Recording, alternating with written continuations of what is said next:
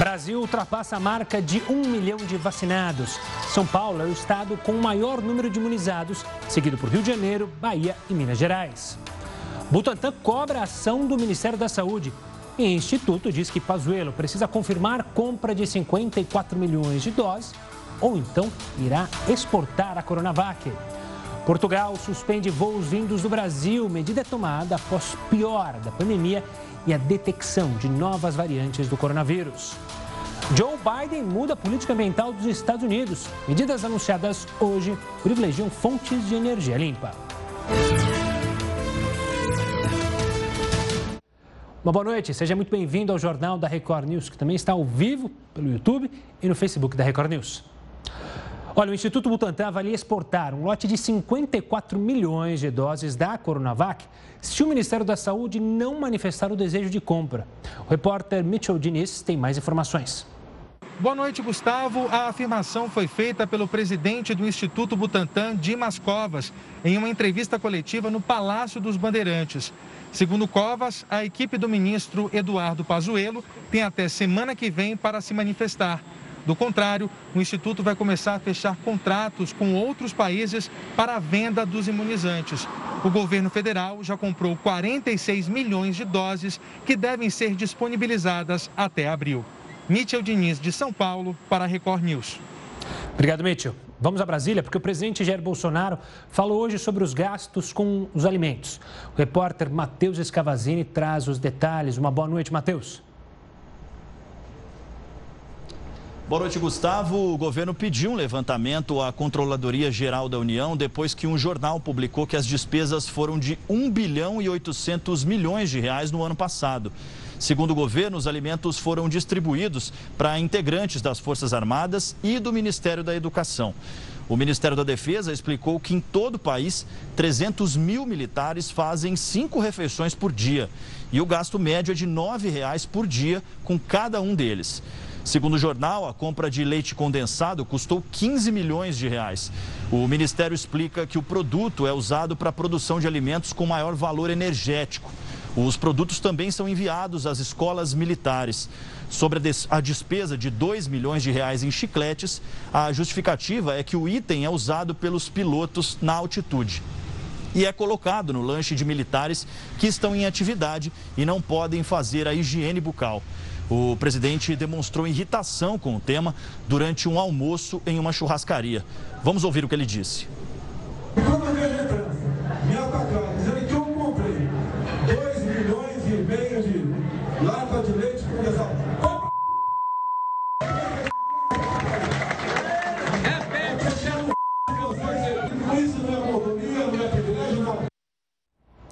Obrigado pelas informações, Matheus. Um forte abraço. E olha, o YouTube decidiu ampliar a suspensão do canal de Donald Trump e agora por tempo indeterminado. É a segunda vez que a plataforma prorroga a decisão. O canal do ex-presidente dos Estados Unidos permanece no ar, mas ele não pode fazer novos envios e os comentários em vídeos existentes estão desabilitados. Ainda no cenário internacional, o governo de Portugal suspendeu os voos entre o país e nós, o Brasil. Quem traz os detalhes é a nossa correspondente na Europa, Patrícia Freitas. Boa noite, Gustavo. O agravamento da pandemia em Portugal e a ameaça das novas mutações da Covid-19 levaram o governo português a suspender todos os voos de e para o Brasil. A medida entra em vigor já esta sexta-feira e vai prolongar-se até 14 de fevereiro. De fora desta suspensão ficam apenas os voos de caráter humanitário, ou seja, os de repatriamento de cidadãos e residentes em Portugal. Nesse caso, os passageiros têm de apresentar um teste PCR negativo quando forem embarcar e ficar obrigatoriamente 14 dias de quarentena à chegada a Portugal. Esta decisão surge numa altura em que os hospitais portugueses estão sobrelotados com tantos internamentos pelo novo coronavírus. Os hospitais da região de Lisboa já estão a operar acima do previsto dos planos de contingência e o governo já confirmou que vai pedir ajuda ao estrangeiro. Não se fala para já em transferir doentes para outros países, mas sim de receber apoio humano e também material. Espanha e Alemanha já se aprontaram aprontaram para colaborar com Portugal. De referir que esta quarta-feira Portugal registrou 15 mil casos e quase 300 mortes provocadas pelo novo coronavírus. Lisboa, Patrícia de Freitas, para a Record News. Obrigado, Patrícia. Voltando ao Brasil, a polícia de Passo Fundo investiga a denúncia de que um adolescente teria tomado a vacina no lugar de um idoso que está morto. Suspeita que a vacinação em um asilo da cidade teria incluído um adolescente de 12 anos, que usou o documento de um homem que já morreu. Ao receber os dados, o sistema da prefeitura acusou a fraude. O adolescente é filho de uma funcionária. Mas será que esse adolescente pode ser punido? Furar a fila configura algum tipo de crime? Quem responde é o Ricardo Prado, ex-procurador de Justiça em São Paulo e presidente do Ministério Público Democrático. Doutor, obrigado pela participação aqui conosco. O Heródoto também está aqui com a gente para falar sobre esse assunto. É possível punir alguém que tenha furado a fila, não só o caso desse jovem, desse adolescente, mas ainda nesse caso é mais complicado, porque ele é um adolescente menor de idade, então a punição teria que ser aos pais? Boa noite, boa noite aos telespectadores. É, um, é uma honra poder estar no, no Jornal da Record News. É, você pode ter algumas situações específicas que venham sim a, a configurar, caracterizar ilícito penal. É, não é comum, né? A maioria das pessoas é, pode fazer a sua vacinação tranquilamente sem, sem maiores problemas. Agora, se você realmente tiver a utilização de um documento falso, né, como no, na hipótese que você fala, isso realmente caracteriza um ilícito penal e aí a pessoa pode responder com, por esse ilícito, sim. No caso, você tendo um, um adolescente, ele vai responder perante a vara de menores e se ficar confirmado que, que a mãe, que eventualmente é, foi quem preparou o ato, quem programou essa, essa fraude, então aí a mãe também pode vir a responder pelo, pelo ilícito também.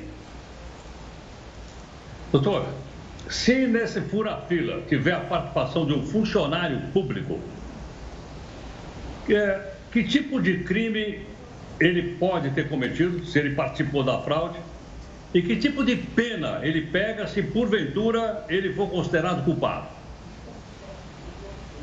A situação é mais grave sempre na, em relação ao funcionário. Né? Você tem. É, algumas, é, algumas infrações que vão desde infrações administrativas até infrações penais. É, no caso do funcionário, você vai ter, é, inicialmente, você tem um crime de, de, prevaricação, que é um crime que tem uma pena de três meses a um ano, é, mas você está se discutindo também a possibilidade de caracterizar o crime de peculato. E o crime de peculato já tem uma pena bem mais significativa, que vai de 2 a 12 anos de reclusão porque é, você caracteriza que a vacina é um bem público. Né? A população está pagando pela vacina através dos seus impostos. Né? Então, o desvio da vacina é, pode caracterizar o desvio de um patrimônio público que está sendo é, utilizado em proveito próprio e não de acordo com a regulamentação legal. Doutor Ricardo, e se esse tipo de crime for orquestrado no setor privado? Como a gente sabe, nesse primeiro momento, os profissionais da saúde estão recebendo as vacinas. No caso de um hospital particular receber as vacinas e houver alguma maneira de desviar as vacinas, ou seja, privilegiar médicos que não estão atendendo na primeira linha, ou então funcionários que não atendem ao público, mas que ficam no setor administrativo, poderia gerar uma punição para a instituição, para quem orquestrou a divisão da vacina? Não, é preciso se entender, em primeiro lugar, que é, o que se quer é que a população inteira seja vacinada. Né? Quer dizer, nós precisamos que todos sejam vacinados, é, inclusive os médicos que não estão na, na linha de frente. Né? Agora, é óbvio que com a escassez que a gente tem da vacina nesse momento, a ordem de vacinação acaba se tornando importante. Então, você precisa dar prioridade para aquelas pessoas que estão uh, no, na, na, linha de frente e que estão com maior risco. Agora, depois você vai ter a vacinação de todo, de todo o corpo clínico, de todas as pessoas e de toda a população. É isso que se espera que a gente consiga e, de preferência, o mais rápido possível. Né?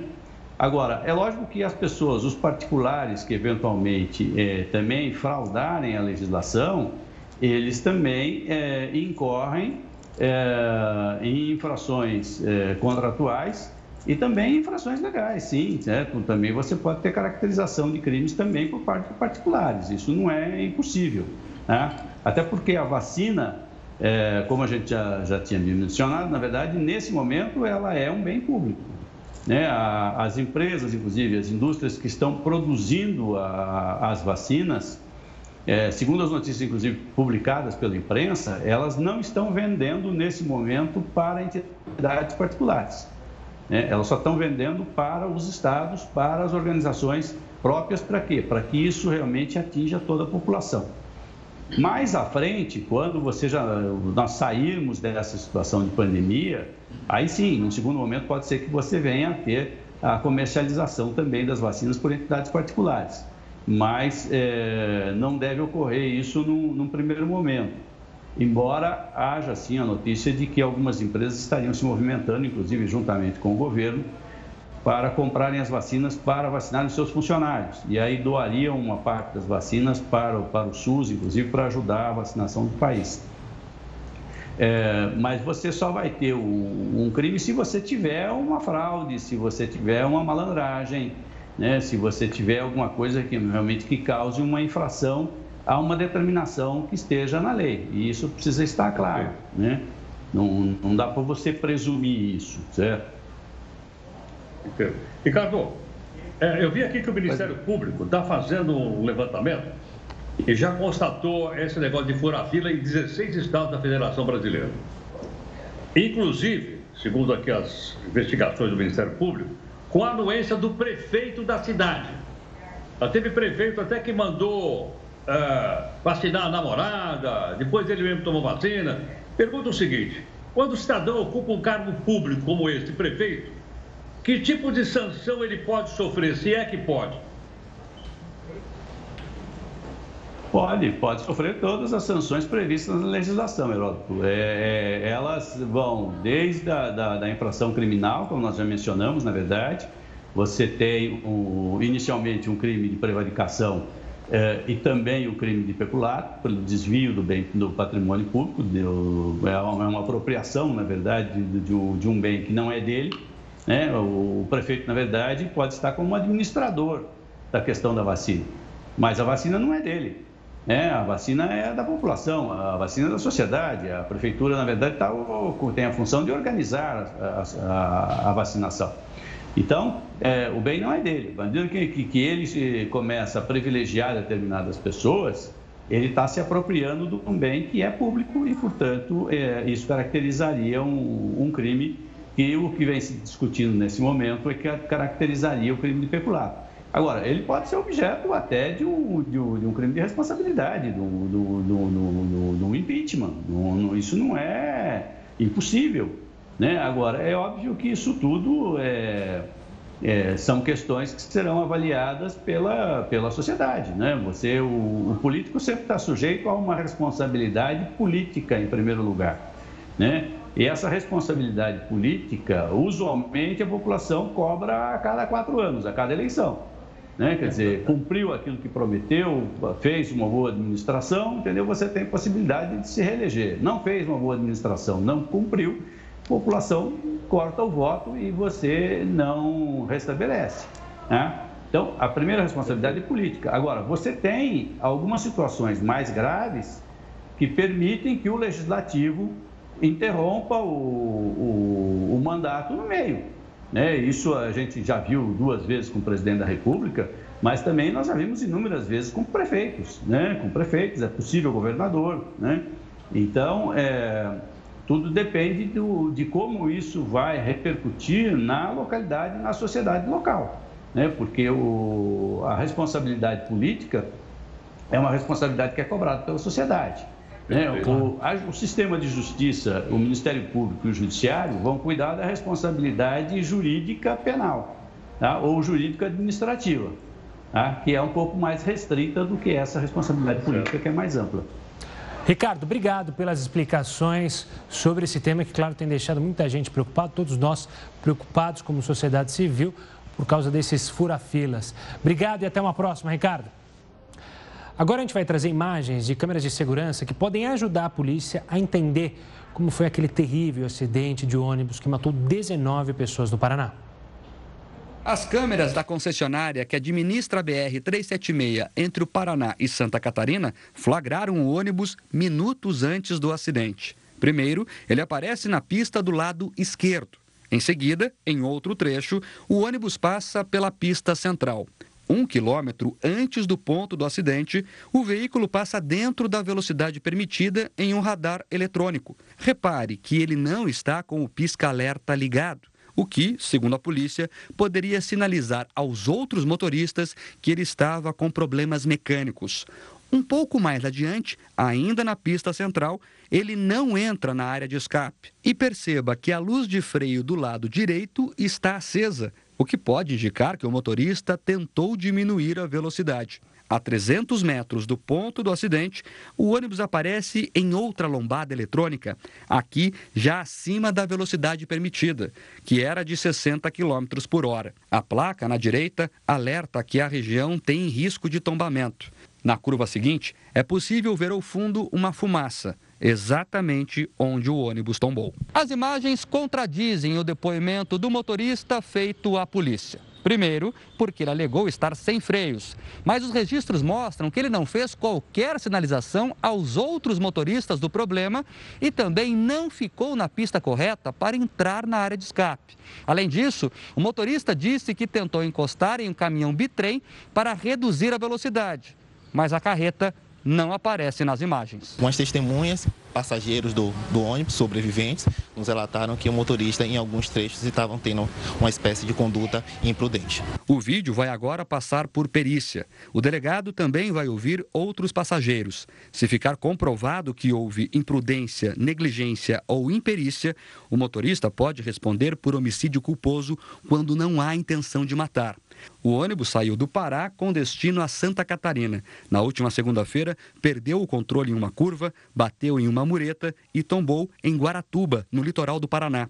19 pessoas morreram e 31 ficaram feridas. Essa noite, os corpos devem ir para Belém do Pará, onde serão enterrados.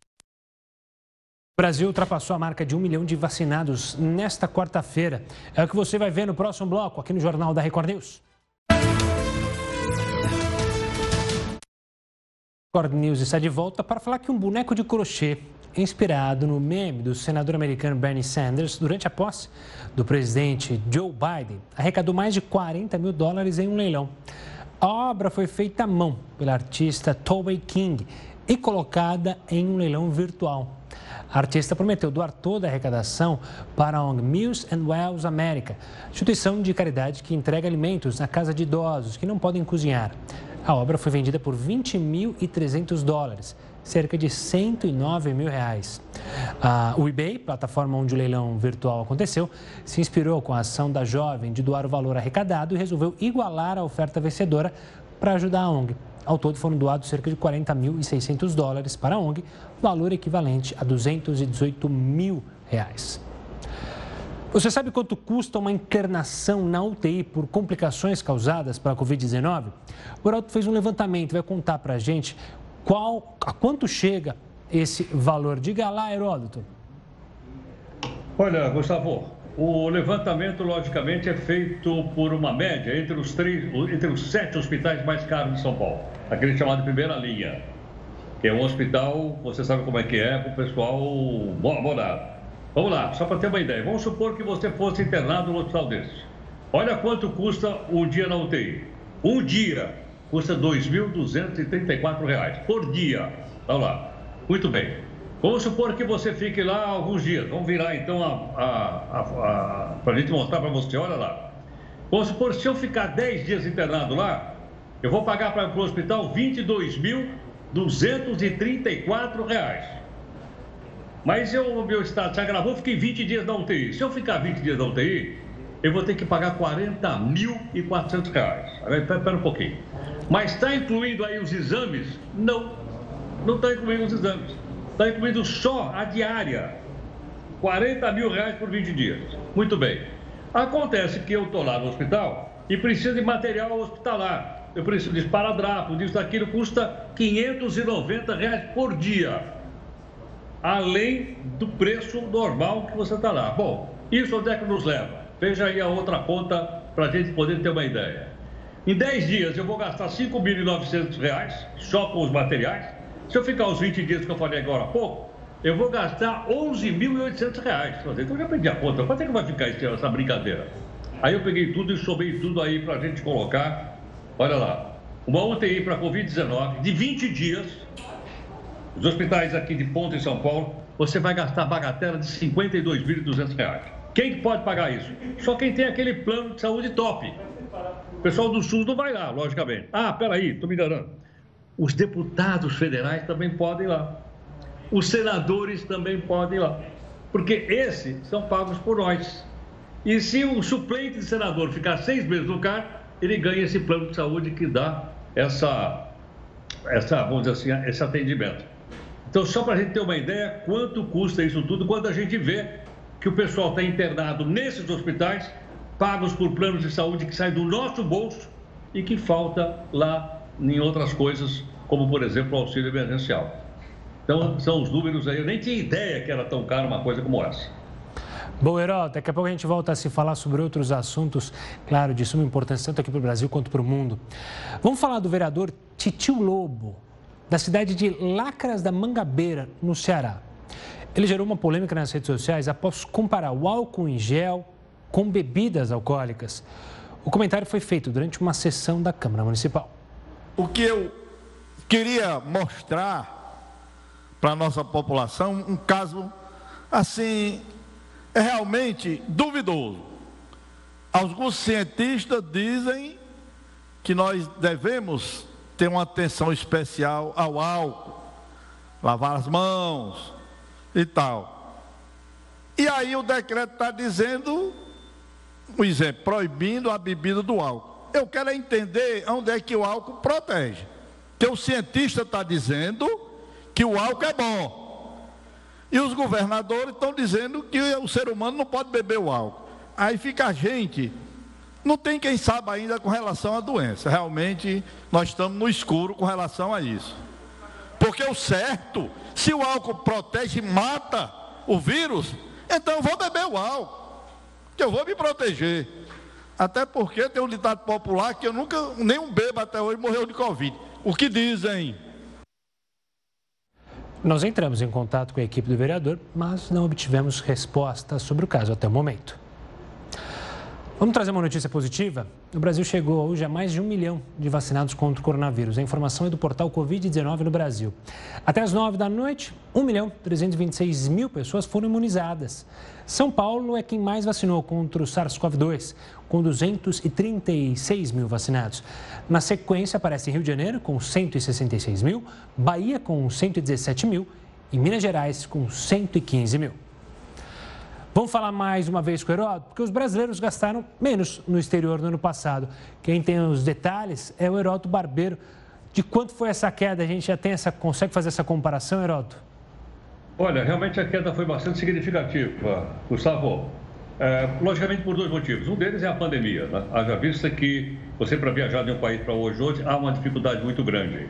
Alguns países estão fechados para nós brasileiros, como, por exemplo, a dificuldade de entrar nos Estados Unidos e outras regiões do mundo. Então, isso realmente derrubou a quantidade de viagens e dos gastos dos brasileiros na, na, nas viagens internacionais. Mas tem um outro detalhe, além da pandemia, que eu andei apurando aqui, que é o seguinte: é o preço do dólar. Hoje, por exemplo, um dólar está custando R$ 5,40. Se você comprar uma passagem internacional de mil dólares, para ir, por exemplo, São Paulo, talvez São Paulo, Londres, você consiga comprar por mil dólares. Essa passagem custaria R$ 5.400. Quer dizer, é uma grana muito alta. Então, o que está diminuindo a presença de brasileiros no exterior é a pandemia, sem dúvida alguma, é o ponto principal, mas é também o preço do dólar que fez com que não só a passagem, mas as hospedagens também no exterior ficassem muito caras. Logicamente, tem gente que viaja, né? Sabe como é que é? Tá certo ou não? Nós não ficamos contando aqui outro dia que quando um ex-presidente da República viaja, ele pode levar os seus assessores e as passagens são pagas por nós, aí o pessoal viaja mas aí é outra categoria. Boeroto, daqui a pouco a gente volta a se falar aqui no Jornal da Record News. E já que ele falou em viagem, um dos países hoje que anunciou a proibição de brasileiros foi o Peru. O Peru anunciou hoje, nessa quarta-feira, a proibição da entrada de voos vindos do Brasil no país. O presidente interino, Francisco Sagasti, ainda determinou o início de uma quarentena total para Lima e um terço do país até 14 de fevereiro. A medida começa valendo dia 31 de janeiro e afetará pouco mais de 16 milhões de peruanos. O número de contágios diários no país aumentou de mil para mais de 5 mil e as mortes dispararam de uma média de 40 por dia para mais de 100. E o desaparecimento de três crianças completou um mês hoje.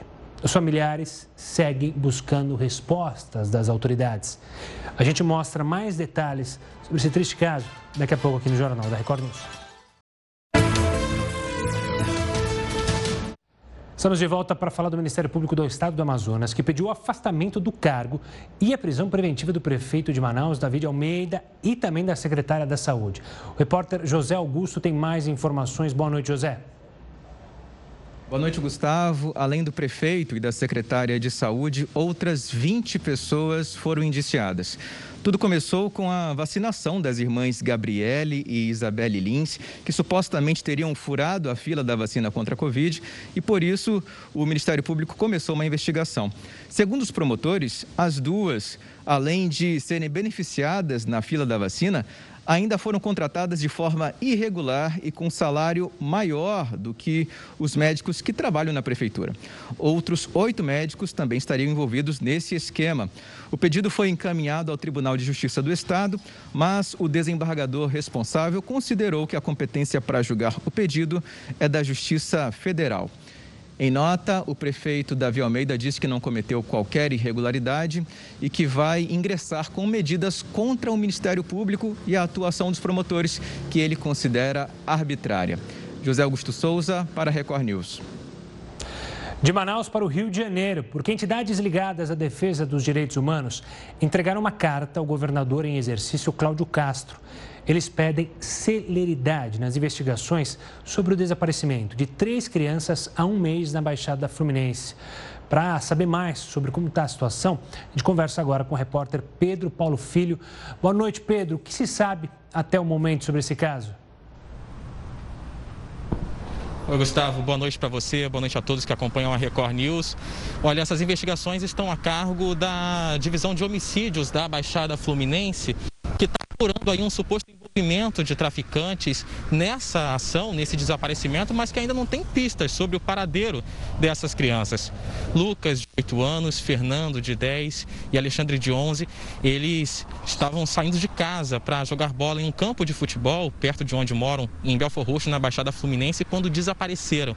Os investigadores chegaram a colher imagens de câmeras de segurança do suposto trajeto que eles teriam feito, mas as crianças não apareceram em nenhuma dessas imagens. Agora, os investigadores aguardam o resultado de um exame de DNA em uma camisa encontrada em uma comunidade perto do local do sumiço para saber se pertencia a alguma das crianças. Nós estamos nesse momento na Lagoa Rodrigo de Freitas, na zona sul da cidade, nesse ponto que tradicionalmente há manifestações ah, contra a violência aqui no Rio de Janeiro, essas manifestações que são feitas pela ONG Rio de Paz. E hoje, os 30 dias de sumiço das crianças, as fotos dos meninos foram colocadas aqui para alertar as autoridades, fazer esse apelo também a quem souber do paradeiro dessas crianças. Fernando Henrique, de 11 anos, Alexandre da Silva, de 11, na verdade, Fernando ia completar, vai completar 11, Lucas Mateus, de 8 anos, todos estão aqui com a informação de que sumiram no dia 27 de dezembro, quando saíram de casa em Belfor Roxo, na Baixada Fluminense. Aqui eu vou pedir para o Ricardo Moreira, nosso repórter cinematográfico, mostrar que essa, Gustavo, é uma área onde outras vítimas da violência também são é, anunciadas aqui para chamar a atenção das autoridades por causa da violência aqui no Rio de Janeiro. Nesse caso, são policiais militares e vítimas da violência. Segundo a Fundação para a Infância e Adolescência, aqui no Rio de Janeiro, 579 crianças estão desaparecidas e 60% desses desaparecimentos ocorrem na Baixada Fluminense, de acordo com o Instituto de Segurança Pública. Hoje, como você antecipou, é, representantes de 44 entidades, movimentos que pedem por justiça, entregaram uma carta ao governador em exercício Cláudio Castro, pedindo rapidez, apoio nessa ação de busca dessas crianças e, principalmente, mais mecanismos para evitar desaparecimentos, que desaparecimentos aqui no Rio demorem tanto tempo para serem solucionados. Gustavo. Obrigado pelas informações, Pedro, pelos detalhes sobre esse triste caso e de outros tantos. Vamos falar agora dos Estados Unidos, porque hoje houve uma guinada. O presidente americano Joe Biden assinou um conjunto de ordens executivas que dá essa guinada na postura do país em relação ao meio ambiente. O objetivo central, segundo o presidente, é combater as mudanças climáticas. A gente separou aqui e vai mostrar o que a decisão de Biden estabelece, o que as ordens executivas estabelecem. A gente tem aqui na nossa tela a nova política ambiental dos Estados Unidos. Fim de novas perfurações de petróleo e gás eliminação do subsídio aos combustíveis fósseis, ou seja, empresas petrolíferas vão perder esse subsídio. Não pode mais perfuração, só as que já estão feitas, ainda os contratos precisam revistos. É a frota do governo, ou seja, tudo que é carro do governo, caminhão, vai ter que ser trocado por elétricos. Conselho, a criação de um conselho interagências de justiça ambiental. Essa era uma das promessas de campanha durante os debates foi muito falado sobre isso, você acompanhou aqui na Record News os debates e hoje ele cumpriu essa promessa de campanha. Muitos criticaram dizendo que poderia faltar emprego, isso gerar demissão. Ele se defendeu dizendo que, na verdade, ele vai criar empregos, empregos novos para os americanos, com um valor de emprego muito maior, valor monetário também, a ver como funcionará essa nova política dos Estados Unidos. Ontem o Heródoto contou aqui para gente como funciona a eleição para a presidência da Câmara dos Deputados. Hoje ele explica como acontece no Senado, né, Heródoto? Tem alguma diferença? Tem, algumas, tem uma pequena diferença. Sabe qual é? Aqui no Senado, se tiver só um candidato, o voto é aberto ele só é fechado, só é secreto se tiver dois candidatos. Essa é a diferença entre um. Lá na Câmara, como eu expliquei ontem, não. O voto sempre é fechado, sempre é um voto secreto. Outro detalhe importante que a gente precisa lembrar é o seguinte: vamos lembrar que o presidente do Senado brasileiro é presidente do Congresso Nacional. Como assim? É. Quando reúne o Congresso Nacional, a Câmara e o Senado, ele é o presidente, o presidente do Senado e o presidente dos dois. Já nos Estados Unidos, estava falando agora há pouquinho, aí a vice-presidente Kamala Harris, por exemplo, ela é presidente no Senado. O vice nos Estados Unidos é presidente no Senado. No caso aqui específico né, do brasileiro, não funciona dessa forma. Outra coisa importante é lembrar o seguinte: para começar a votação na segunda-feira, dia 1 tem que ter 41 senhores senadores sentados aí. Tem 81 no total, tem que ter no mínimo 41 para poder fazer a eleição. Como a gente sabe, são três por estados, três senadores por estado, nos Estados Unidos só são dois, aqui são três, e nós temos aqui seis suplentes por estado. Cada senador tem dois suplentes. Falta de um, tem dois suplentes. Geralmente é papai, mamãe, tio, filhinho, como a gente tem, tem, tem falado aí, né? É, esposa e por aí afora. E o pessoal, então, é, precisa, para ser eleito, precisa ter 41 votos. Se não tiver 41 votos, tem segundo turno, terceiro turno, quarto turno. Não é que nem na Câmara. Na Câmara é primeiro e segundo turno. Aqui não. Pode ter primeiro, segundo, terceiro, quarto. É como se fosse a eleição do Papa. Enquanto não tiver aquela fumacinha branca, né, de 41, não está escolhido. E aí ele vai então ser responsável, entre outras coisas, por cuidar de 5 bilhões de reais. Esse é o custo do Senado brasileiro para o contribuinte. 5 bi. Onde eu falei que a Câmara custava 6, o Senado custa 6, custa 5 são 11 bi. Então, por aí, a gente tem uma ideia da importância. Vamos ficar de olho, segunda-feira a gente vai mostrar. Claro. Só tem mais um pequeno detalhe, Gustavo, que queria dizer o seguinte: me surpreendeu agora, uma notícia que eu vi aqui, que o presidente da ABMAC, Associação Brasileira de Máquinas, o senhor José Veloso, declarou que entrou em contato com um fundo americano e que eles vão comprar três partidas de 33 milhões de doses de vacina contra a Covid-19 e vão destinar ao SUS. Perguntado se o laboratório venderia para uma empresa particular, ele respondeu que esse grupo americano chamado BlackRock já comprou as vacinas e que eles então vão trazer esse lote de três lotes de 33 milhões e doar para se isso acontecer, espero que aconteça, porque estou citando aqui o presidente da Bibac, o senhor José Veloso, se isso acontecer, nós teríamos uma enxurrada boa de vacinas aqui no nosso país, além daquelas existentes. É, a ver como será isso, né? Porque esse grupo já tinha informado que não ia vender, assim como a AstraZeneca. E é importante salientar, né, Heroto, que enquanto a gente não vacinar o mundo inteiro, e tem países que ainda nem chegou a vacinação, e era importante justamente essas vacinas que estão excedentes irem lá para o COVAX, que é justamente uma união para levar a vacina para países que não têm dinheiro para comprar. Então, essa compra descabida aí, às vezes, é, não é um bom, uma boa saída, mas vamos acompanhar esse caso a caso. Daqui a pouco a gente volta a se falar, a gente viu aí nas imagens a Simone Tebet e o Rodrigo Pacheco que estão disputando lá no Senado. Cientistas brasileiros identificaram casos de infecção por duas variantes ao mesmo tempo. A gente vai tentar explicar e tentar entender o que, que significa isso, se é perigoso, se não é no próximo bloco aqui no Jornal da Record News. Cientistas do Rio Grande do Sul e também do Rio de Janeiro identificaram os dois primeiros casos de co-infecção. Eu não disse reinfecção, co-infecção aqui no Brasil. A gente convidou o coordenador do estudo, Fernando Spilk, para entender o que isso significa. O Fernando está aqui com a gente, o Herói também participa da nossa conversa. Fernando, a co-infecção, ela pode gerar uma doença mais difícil de ser combatida? Ela pode é, agravar o caso dos pacientes ou é muito cedo para a gente analisar isso? Uma boa noite. Boa noite. Veja, esses são os. Primeiro prazer estar aqui com vocês.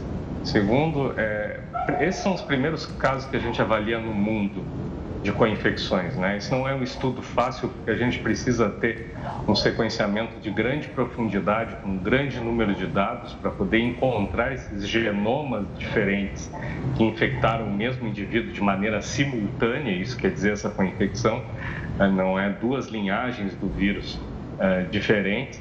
E nesses casos que nós avaliamos, a gente não viu grande diferença na manifestação clínica de uma Covid leve a moderada. Só que eram pacientes jovens, né, na faixa dos 30 anos, que nós sabemos que normalmente já tem uma Covid-19 mais branda, digamos assim. Claro que isso tem que ser avaliado ao longo do tempo, à medida que a gente for encontrando mais casos. O que mais nos preocupa não é a parte clínica, é realmente a possibilidade desses vírus misturados, co-infectando as mesmas células, gerarem de maneira até mais rápida novas linhagens. Agora, Fernando, quanto ainda precisa de pesquisa para se ter uma informação mais exata a respeito de uma comprovação científica desse trabalho que vocês estão fazendo aí, excelente, por sinal? Na verdade, a questão é que nós estamos dinamizando muito dentro da rede Coronaômicas, a rede do Ministério de Ciência e Tecnologia, os estudos no sequenciamento de alta, alta resolução do vírus no Brasil. Na medida em que a gente for aumentando este rol de amostras sequenciadas, provavelmente iremos encontrar mais dessas co-infecções. Vejam que nesse trabalho nós encontramos dois pacientes em 92. Considerando os números de milhares de casos que nós temos no Brasil, talvez esse não seja um evento tão raro. O que ocorre é que agora com essas variantes, tem diferenças do ponto de vista até imunológico das, das linhagens que circulavam antes, as pessoas estão mais propensas então a reinfecções e co-infecções, como a gente demonstrou. Fernando, obrigado pela participação e pela explicação e parabéns mais uma vez, como o Heraldo mencionou, pelo trabalho que vocês têm feito. A gente, claro, segue acompanhando tudo relacionado ao coronavírus. Mudando um pouco, deixando um pouco de lado o coronavírus, em meio à pressão dos caminhoneiros, o presidente Jair Bolsonaro afirmou que está estudando diminuir o piscofins sobre o combustível. Bolsonaro disse reconhecer a importância dos caminhoneiros para o Brasil e apelou para a categoria não entrar em greve nesse momento. O presidente explicou que não interfere na Petrobras, por isso não consegue alterar o preço do combustível diretamente com a instituição. Bolsonaro ainda afirmou que o único caminho que ele pode fazer para reduzir os preços é reduzindo o PIS/COFINS. Mas é bom lembrar que essa redução ele precisa é, mostrar uma outra maneira desse tributo voltar. Então, essa é a engenharia que o governo tem que fazer. Se ele opta por baixar o PIS/COFINS, ele tem que levantar algum outro tributo para continuar recebendo esse dinheiro. A gente, claro, segue acompanhando. E começou hoje no Recife a vacinação de idosos com mais de 85 anos contra a Covid-19. A imunização vai acontecer de domingo a domingo, mas é preciso agendar o atendimento pela internet. Os idosos não precisam nem sair do carro. Eles têm a partir de 85 anos e são geralmente trazidos pelos parentes. Esse é o início da segunda etapa da campanha de imunização no Recife. Com a chegada do novo lote de vacinas da Oxford AstraZeneca, é, a Prefeitura do Recife avança para o segundo módulo do plano Recife Vacina. Então, hoje, nós abrimos nove centros de vacinação e três drive-thru, especificamente para uma faixa prioritária de 85 anos ou mais. Ainda de acordo com a Prefeitura do Recife, enquanto essas doses da Oxford AstraZeneca continuam sendo aplicadas em idosos a partir dos 85 anos, a outra etapa da campanha de vacinação continua acontecendo simultaneamente. Ou seja, os profissionais de saúde seguem recebendo as doses da Coronavac Butantan, aquelas que chegaram ao Recife na semana passada. O Recife agora tem nove centros de vacinação, 65 salas para a aplicação da vacina e três pontos de drive-thru. Geraldão, na Zona Sul, o FPE, na Zona Oeste e Parque da Macaxeira, na Zona Norte.